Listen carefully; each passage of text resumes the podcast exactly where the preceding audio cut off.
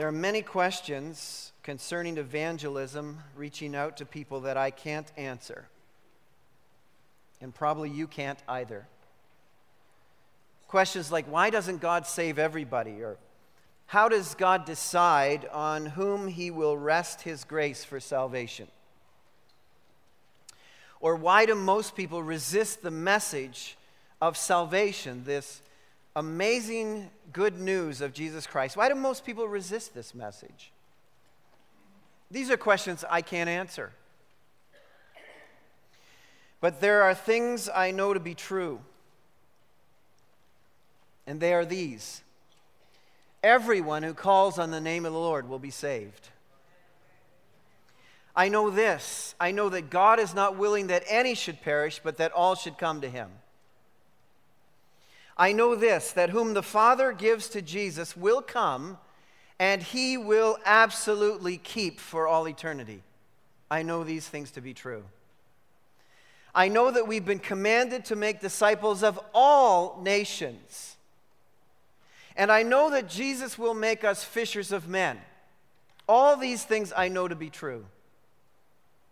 And I know that from the first of the book to the back of the book, God is determined not to be a tribal or a regional or even an ethnic God, but a global international God.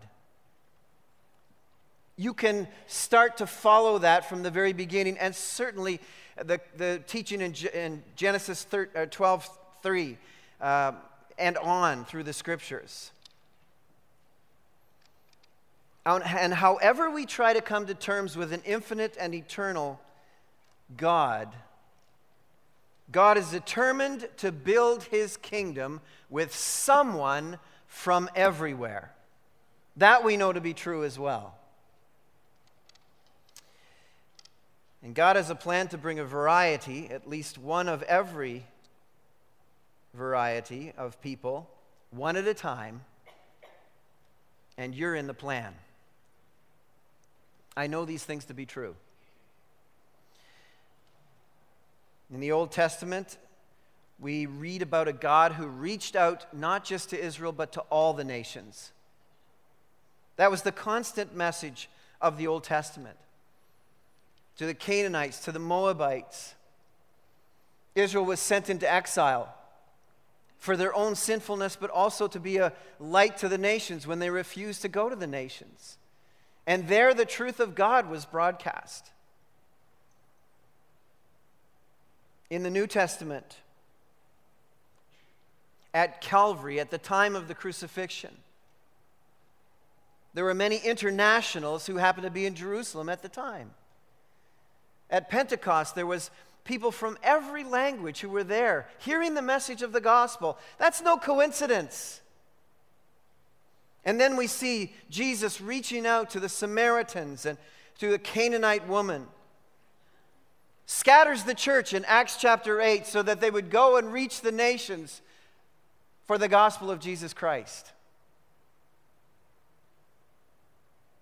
In Acts chapter 8, there's an Ethiopian, one Ethiopian man who God determines to reach. And so we see it throughout the scriptures. The unreached are to be reached. So, why do the Rufiji people of southeastern Tanzania matter to God?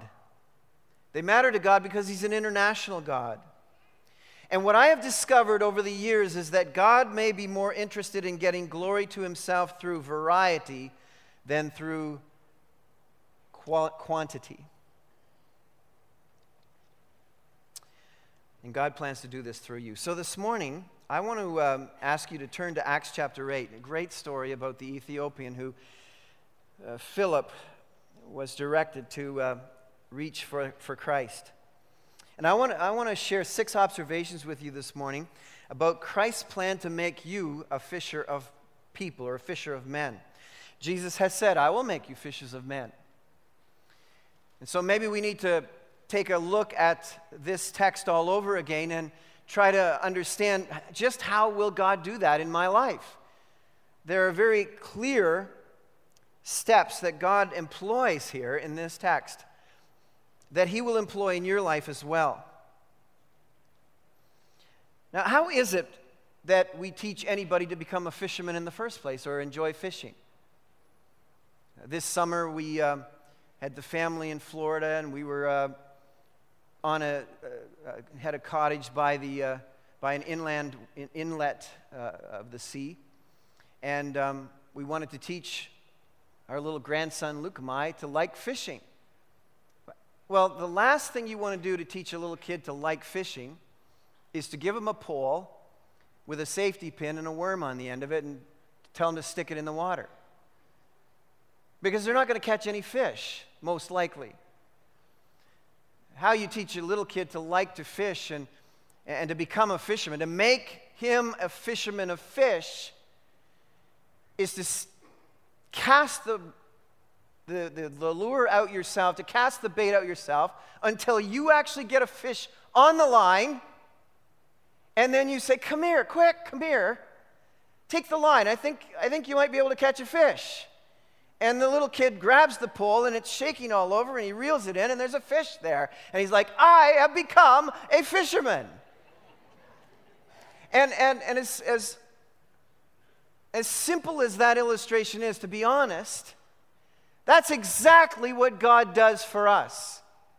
You think that you're the one, by your savvy and by your skill and by your great words and all of that, you think that you're the one who brings people into the kingdom of God? No, no, no. God catches them and hands the pole over to you and says, Here, I think there might be a fish on the end of this line. And you, yes, look at me, I caught a fish. And so I want to talk to you about Philip's fishing day with God. It's found in Acts chapter 8, starts at verse 26. It reads this way Now an angel of the Lord said to Philip, Go south to the road, the desert road that goes down from Jerusalem to Gaza. So he started out, and on his way he met an Ethiopian eunuch, an important official in the charge of all the treasury of Candace, queen of the Ethiopians. This man had gone to Jerusalem to worship, and on his way home was sitting in his chariot reading the book of Isaiah the prophet. And the Spirit told Philip, Go to that chariot and stay near it. And then Philip ran up to the chariot and heard the man reading Isaiah the prophet. Do you understand what you are reading? Philip asked. How can I? He said, unless someone explains it to me. So he invited Philip to come up and sit with him. The eunuch was reading this passage of Scripture. It's from Isaiah 53. He was led like a sheep to the slaughter, and as a lamb before, is, before the shear is silent, so he did not open his mouth. In his humiliation, he was deprived of justice. Who can speak of his descendants? For his life was taken from the earth. The eunuch asked Philip, Tell me, please, who is the prophet talking about? himself or someone else. Then Philip began with that very passage of Scripture and told him the good news about Jesus. As they traveled along the road, they came to, to some water, and the eunuch said, Look, here is water. Why shouldn't I be baptized? And he gave orders to stop the chariot. Then both Philip and the eunuch went down into the water, and Philip baptized him. And when they came up out of the water, the Spirit of the Lord suddenly took Philip away, and the eunuch did not see him again, but went on his way rejoicing. Philip, however, appeared at Azotus and traveled about, preaching the gospel in all the towns until he reached Caesarea. Well, this is the Word of God. I, want you to notice a few things here this morning uh, which absolutely apply to all of our lives. I, am convinced that, that this um, incident in Philip's life can, can be completely transferred to our lives as, uh, as the way God operates with us in making us fishers of men. And the first thing that I notice about Philip's life is this uh, that, um, or the first observation I want to make is this, and then it, it ties into Philip's life. If you make yourself available for service, God will find you for his specific mission for you. Um, a lot of people are saying out there, it's not happening for me. I, am I'm, I'm not really uh, reaching people for Christ. Well, let me ask you a question Are you serving God? Are you involved somehow in the service of the Lord? Because if we study Philip's life, we will find out as if we back up to a few chapters, we'll find out that Philip was first working in soup kitchens in Acts chapter 6. And then, as we follow along in his life, even before this, he's proclaiming the, the, as an evangelist the truth to crowds in Samaria. And, and, we find out if we back up even further in Acts chapter 3, it says there that Philip was a spirit filled man. Philip was very much active in serving God already before the Holy Spirit tapped him on the shoulder and said, Philip, I got another assignment for you. In order for God to have another assignment for you, you have to be involved in an assi- assignment. And I'm convinced that um, God chooses to use those who have already made themselves available for service, and then He will move them to a specific mission. You'll never get fish from your living room couch, it just won't happen. You've got to be actively involved in the things of God. The number one obstacle to fishing is the lack of fishermen. They're not serving. People are not serving God. Or they have conditional availability, uh, fair weather. Fishermen rarely catch a lot of fish. Too many strings attached. No imagination. If it, has, if it, if it isn't how I want to do it, then it's not going to work for me. Um, myself and the boys went um, on a charter fishing uh, out on the. Uh, coast of St. Augustine. And um, we were getting, we were loading onto the boat, and, and uh, the normal fare of people were coming on, you know, guys, normal guys who are out there to go fishing, clearly looking like they know what they're doing. And then all of a sudden, I'm looking at a woman who looks like she's modeling for Vogue who walks onto the ship. And, and uh, you know, she's got all the jewelry on, she's got everything going, hair coiffed, got the makeup to the nines. And I'm thinking to myself, she has no idea what we're doing this morning. So it wasn't long before I see her hanging over the boat, depositing her breakfast into the sea. And by this time, her hair is disheveled and her, her makeup is running and it's down here. And it's like, she's walking around the boat. She had never really understood the nature of fishing. And uh, she had not come to terms with, with what it means to, to be in a smelly or a stinky or a different setting or, or one that doesn't work for you or one that's unusual for you. If you're going to go fishing with Jesus, it's not going to work exactly the way you think it's going to work. And so here you have Philip, who was already serving God. He'd already been in certain situations and knew how the Lord operated. Then a specific mission will come your way. I notice, secondly, as I move down through this chapter, that, that um, you will hear your specific call if you are used to the sound of Jesus' voice. I mean, we ask the question how did Philip know what to do? How did he know where to go? Well, if you're looking at the text, it says in verse 26 Now an angel of the Lord said to Philip, Go south to the road, the desert road that goes down from Jerusalem to Gaza. And then when we read down further in verse 29, it says, The Spirit told Philip, Go to that chariot and stay near it. Now, how in the world uh, did Philip hear the voice of God? How are you going to hear the voice of God? Philip, long before this moment, had already trained himself to dial into the frequency of God's word. How are you going to hear God in your life? In the midst of um, you can be in the midst of chaos. You're a fishing guy, you can be in the midst of chaos. Kids can be pulling on your shirt. Dad, when are we going fishing? And all of that. And, and you're trying, and, and if you're listening and you all of a sudden hear words like, you know, take a four pound test with a, a, bell sinker and, and jig it along the bottom. You, there can be chaos around. You can, there can be noise. Your wife can be speaking to you, wah, wah, wah, wah, wah. And, and, uh, but you hear, but you hear.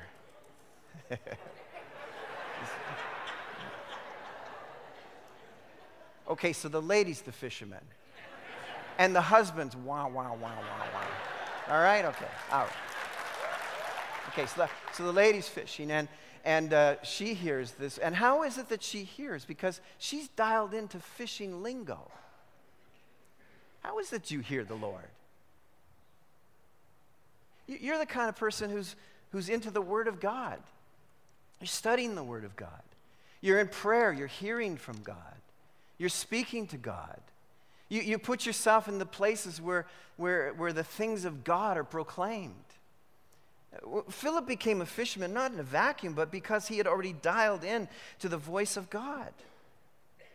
Some of us have become like shielded cables. We can't hear the things of God. We, we, we are so wrapped up in our physical comforts or our personal preferences or our habitual patterns or, or, or sin that stunts us and dulls our ears. You see, God intends to match those who are seeking for spiritual things with those who are sensitive to spiritual things. So, are you? Do you know the lingo? Do you know what God says? Are you training yourself to say yes to God's voice? Is the highway to holiness the road most traveled by you? Real fishermen here catching fish reports from everywhere. I noticed something else as we move down through the text. You will hear from Jesus to the degree you are inclined to obey Jesus. You will hear from Jesus to the degree you are inclined to obey Jesus.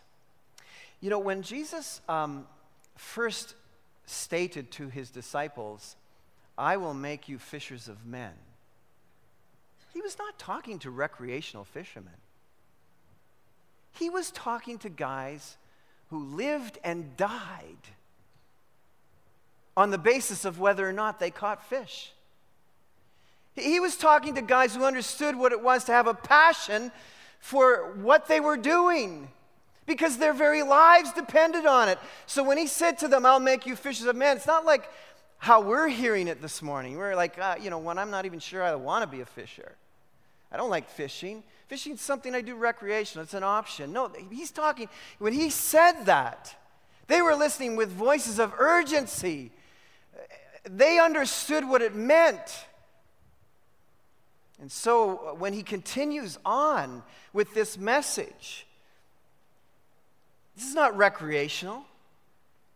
This is not optional when Jesus said he'll make you fishers of men.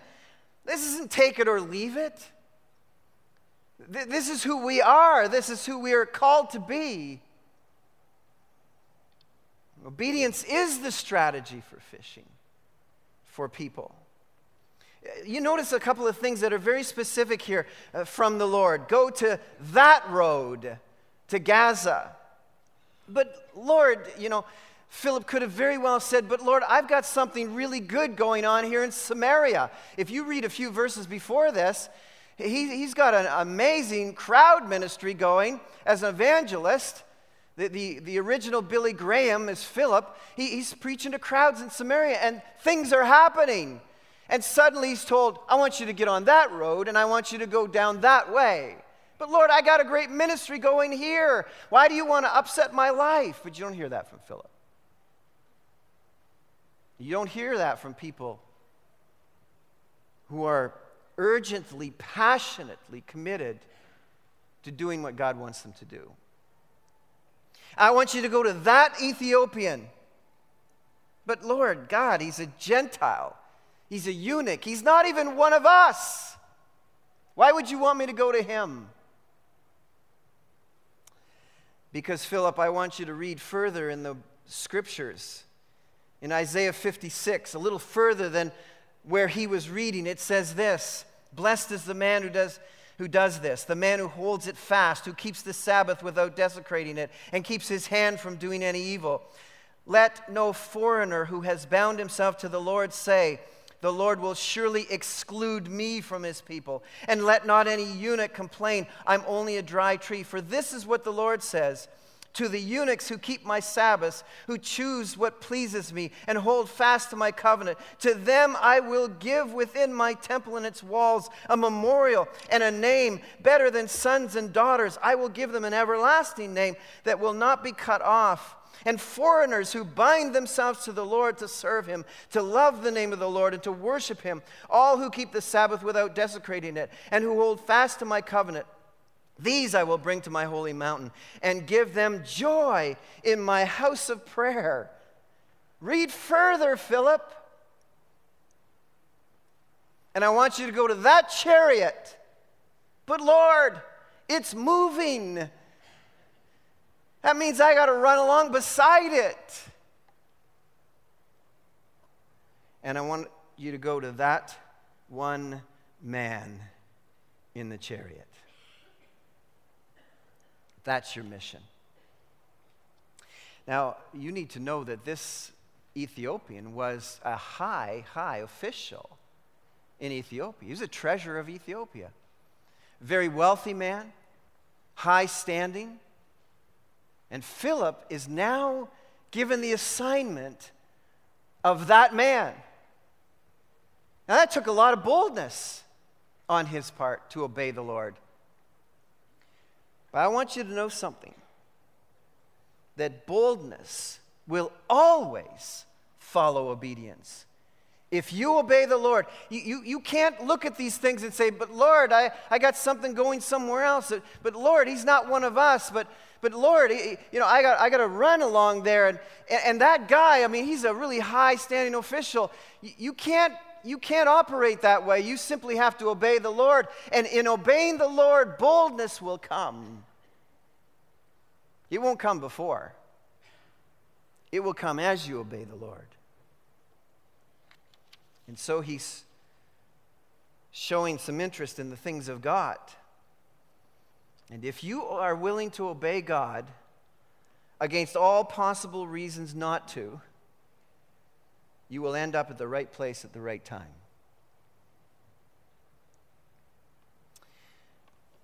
The fourth thing I notice here is this that Jesus will provide the hook if you pay attention.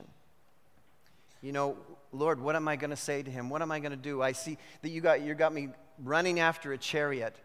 I have no idea what I'm going to do. Please help me, tell me, give me, a, give me a program, give me a pamphlet that I can follow. It's about people, not a tactic. If you are sensitive to people, listen, people are not sharks mindlessly attracted by a lot of noise and activity. They have that already in their lives.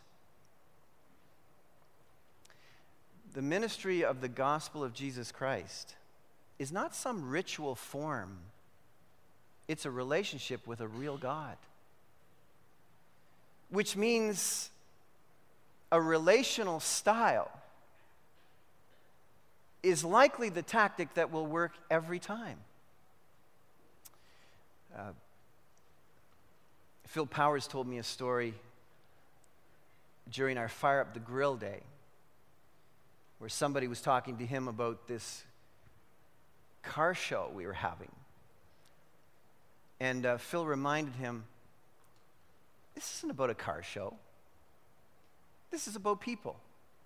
Cars just happen to be here. But the tactic is people. That, that's the message here. And, and as you look at this, you realize it's not about a system or a formula that he employs. It's because he got close to the man. It, the, the message was stay near, go to that chariot, and look what it says there in verse 29 and stay near it. That's the tactic. Stay close. And so the living God leads Philip to a person, and the opportunity was staring him right in the face.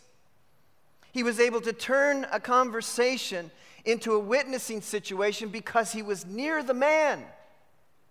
Look at what happens here. He's, he's reading along. He see, Philip notices that he's reading the scripture, and, and the Spirit of God puts it in his mind to notice that. Do you understand what you're reading? We're going to look at that in a moment. Many times we resist the prompting of the Holy Spirit in our lives. He takes us near a situation, we're right there. In fact, an idea even comes into our mind, and we're like, I'm not doing it. I'm not saying anything. I'm not going to move forward on this. How many times have we missed a great opportunity because we think, oh, I don't have the tactic, I don't have the skill, I don't have a formula? People are the tactic, it's not a system. Think about how it was for you. What made the difference in your life? Asking questions of when you're in people's presence. Do you have the gift of God? Simple questions. Are you a person of faith? Are you right with God? These are simple questions that can be asked if you're close and you pick up on the way things are. Well, there's a fifth thing I noticed this morning. It runs through verses 30 to 35. And it's this that Jesus is bringing people to himself. You are just helping them understand what is happening. We, we need to take the pressure off ourselves and understand something very care- carefully here. This is not all about you and it's not all up to you. It's as I explained to you this morning at the very beginning. It's God who's bringing people to Himself. He's just using us to help them understand what is happening to them. That's why we're called witnesses. Just tell people what God has done in your life. Just tell people about the Lord. As I see um, in um, Philip's situation here, this was all orchestrated by God.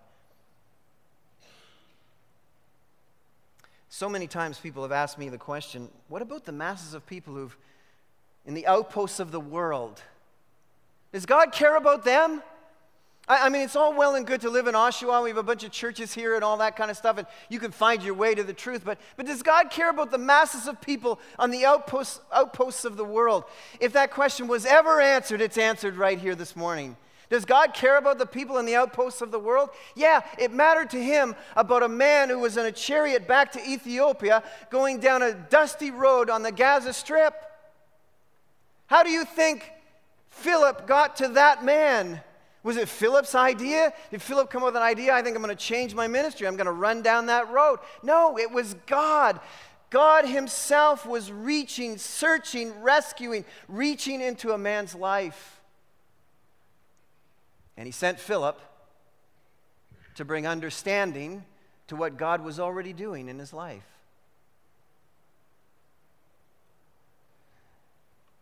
I think it should be noted here this morning that Ethiopia, interestingly, to the ancients, was considered the ends of the earth. Now, this is a fascinating thing because Jesus has just told everybody in Acts chapter 1, verse 8 here's how I want the deal to work. I want you to be my witnesses in Jerusalem, in Judea, in Samaria, and where, where did he say? To the ends of the earth. And then Jesus proceeds at the very early stages of the church to demonstrate that very same paradigm. We start out in Jerusalem. There are people reached in Judea. The church is scattered. Philip is preaching in Samaria. And now there's one other area to reach the ends of the earth. And so he sends Philip to an Ethiopian. And that is the model that has been given to us to repeat over and over again. God is an amazing God. Do you understand what you are reading? It's about the truth, not about a clever sales pitch. He's a Gentile. He's already second class at church. He's a eunuch, unusable in Jewish leadership. He's wealthy. He's used to being used. He's suspicious of everyone. And, and, so Philip doesn't scare him. He just simply asks him, Do you understand what you're reading? And he says, How can I? Unless someone explains it to me. I received a, a most amazing email this week about God's saving work.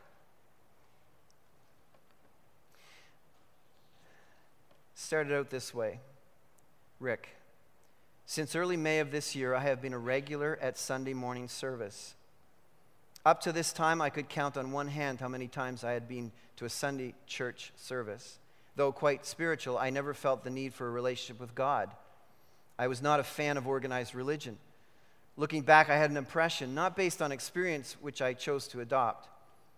That impression being that I would have to give up control and that religion was an emotional crutch. I was not interested. In the past year, a number of coincidences in, um, with quotations and odd occurrences took place. I, I met a, a, woman from uh, Odessa, Texas, came into my life through our mutual passion for animal welfare. We worked together to rescue animals from high kill shelters and then would have them vetted and adopted. This woman, it turned out, was deeply religious attending an evangelical Baptist church in her town.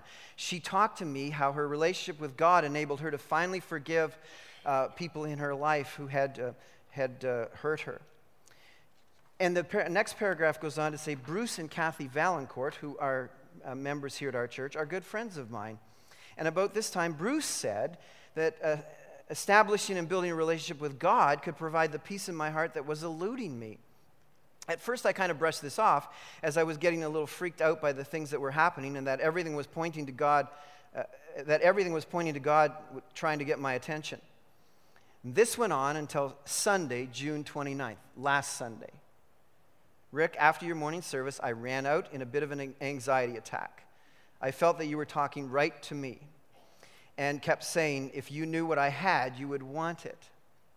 Well, in my panic state, I am in the parking lot texting my friend in Texas. They are one hour behind us, so she's in the middle of her Sunday school class. She excuses herself from class so we can talk on the phone. Does this sound anything like Philip going to the road to Gaza? Listen to this.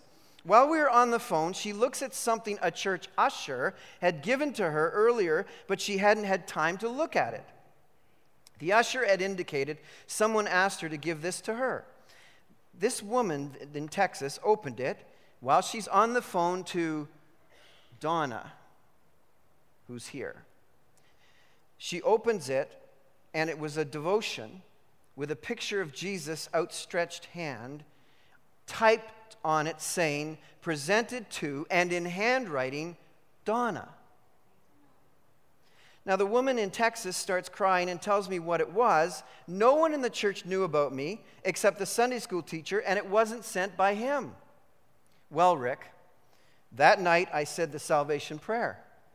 I feel different, can't explain it. The journey continues. Last Sunday night, Donna gave her heart to the Lord.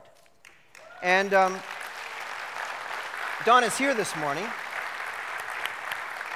Donna's here this morning, but when I got this email and I was preparing this sermon, I thought, this, this is a Philip story on the road to, to uh, back to Ethiopia. All of these coincidences, all of these things have come to place, and it was God all the time. God is the one reaching into people's lives. And the question is, are you going to be there to give them an understanding of what God is doing in their life? That's the question. And so God works through a woman in Texas. He works through a couple of people in our congregation. He, he brings her to this church. She hears messages for the last two months, and she connects with something else, and God sends a powerful message to her Donna, it's you I'm reaching out to. And she responds. Jesus is bringing people to himself, and you are helping them to understand what is happening. The goal of evangelism, by the way, is conversion, not coercion. And so, what does he do here?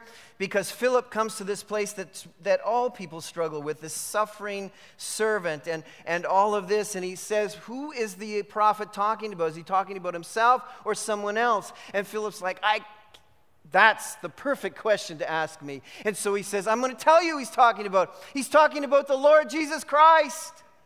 And he goes on to tell him the gospel message. He was stumbling over the sacrifice and the suffering. This important treasure from the kingdom of Ethiopia is coming to terms with why should he turn his life in a completely different direction? And I want you to know that Philip tells him the good news about Jesus. Not just come to Jesus and you'll go to heaven, but he tells him the reality of the cross and about the suffering and about what it took and the horrible consequences of sin. Jesus is looking for worshipers, not roommates in heaven. Jesus wants the message of the gospel to go out with clarity. Not some sort of vague dialogue or vague discussion about religious practices in Samaria versus religious practices in Ethiopia, but the gospel of Jesus Christ, the good news of what Jesus has done for sinners so that they can have a relationship restored with the living God. That's the urgent message the Ethiopian needed to hear before he got back to the, the, the, his city that he was, was heading to. That's the message he needed. When you meet a drowning person, they don't need a long discussion about all kinds of different types of, of, of life preservers. They need salvation. They need the life preserver of Jesus Christ. They need to know why the cross matters. And so he asks the question How can I unless someone explains to me? And I'm sure that Philip made much of repentance and said, If you will look to the Lord Jesus Christ to forgive you of your sins, to trust in Him as a sacrifice substitute, which is why He suffered for you, then you can be saved. And I see the final thing here that when Holy Spirit salvation happens, life change begins right away. That Ethiopian said to him, Hey, there's some water here. Why shouldn't I get baptized? A lot of people are asking the question as they look at this text how would he know to ask to be baptized? I'm pretty convinced that Philip told him the whole deal. I think Philip told him Jesus' message. I, I think Philip told him the Great Commission. I think Philip said to him, Listen, this is what Jesus commissioned us to do. Go and make disciples of all the nations, baptizing them in the name of the Father and the Son and the Holy Spirit, and teaching them to obey whatsoever things Jesus has commanded us. I'm convinced that he told him Peter's sermon let me tell you about Peter's sermon. He said, Repent and be baptized, all of you, for the forgiveness of your sins. That's why the Ethiopian said, Well, then there's the water. I've repented of my sins. I believe in Jesus Christ as my Savior. I believe that He's my substitute and, and, that I can have a relationship with God the Father. There's the water. Why shouldn't I be baptized? And God gets a hold of your life, truly gets a hold of your life. Change begins immediately. That's the message of the gospel. The first evidence of the real thing is by faith, obedience, publicly choosing to declare your new identity in Christ Jesus. And I would encourage anybody here who claims to know Jesus Christ and Lord and Savior, as Lord and Savior, make it public by identifying with Christ through baptism. Choose to belong to Christ publicly. That's what Christ has commanded us starts from the very beginning. I'm going to do what Jesus says. And for 2,000 years, that's been the tradition of the gospel to do what Jesus says to do. That's the message. When it is salvation and not just emotional curiosity, new life noticeably takes hold. So there it is six basic observations of how God makes each of us fishers of men and women for his great gospel, for his great namesake, for the glory of God. Father, thank you so much for the truth. Thank you for taking us on this journey. Thank you for showing us how you actually go about making someone a fisher of men. And Lord, this is um, not a big stretch for us. This is simply us uh, offering our lives to you to use in ways that you only you can do. And so, Father, as Philip made himself available, I pray that we also might make ourselves available for the great things of God and what you want to do, that people might continue to, to come to know you. And, and testimony upon testimony here at Calvary is the same story. The Lord God brought them here. They got an understanding of the Word of God, and they've come to know Him. Oh, God, thank you for that. that that's the, the, the gospel. Thank you, Father, in Jesus' name. Amen. When it's all about God, and when the message is all about Jesus, and when the results are all God's, God has taken you fishing. So I, I want to challenge you. I want to challenge each of us. I want to challenge myself to make sure that we're sensitive to the chariot that we're supposed to be running alongside, the person who we're supposed to come close to. the uh, ears that we're supposed to listen, the opportunities that we're supposed to notice. God is setting it up for you. He's the one who's bringing people to Himself. He just wants to use you to make it understandable to them what God is really doing. Our Father and our God, I thank you for your love for people and the fact that you reach into an individual's life. You are specific, O oh Lord. And uh, you will go to the ends of the earth to reach a person for the gospel of Christ. You have committed yourself to that kind of love. Someone from every tribe, every nation, every tongue. Someone from everywhere. So, God, I pray that you will help us to continue to be available to share the gospel to those you are bringing to yourself. I pray in Jesus' name. Amen.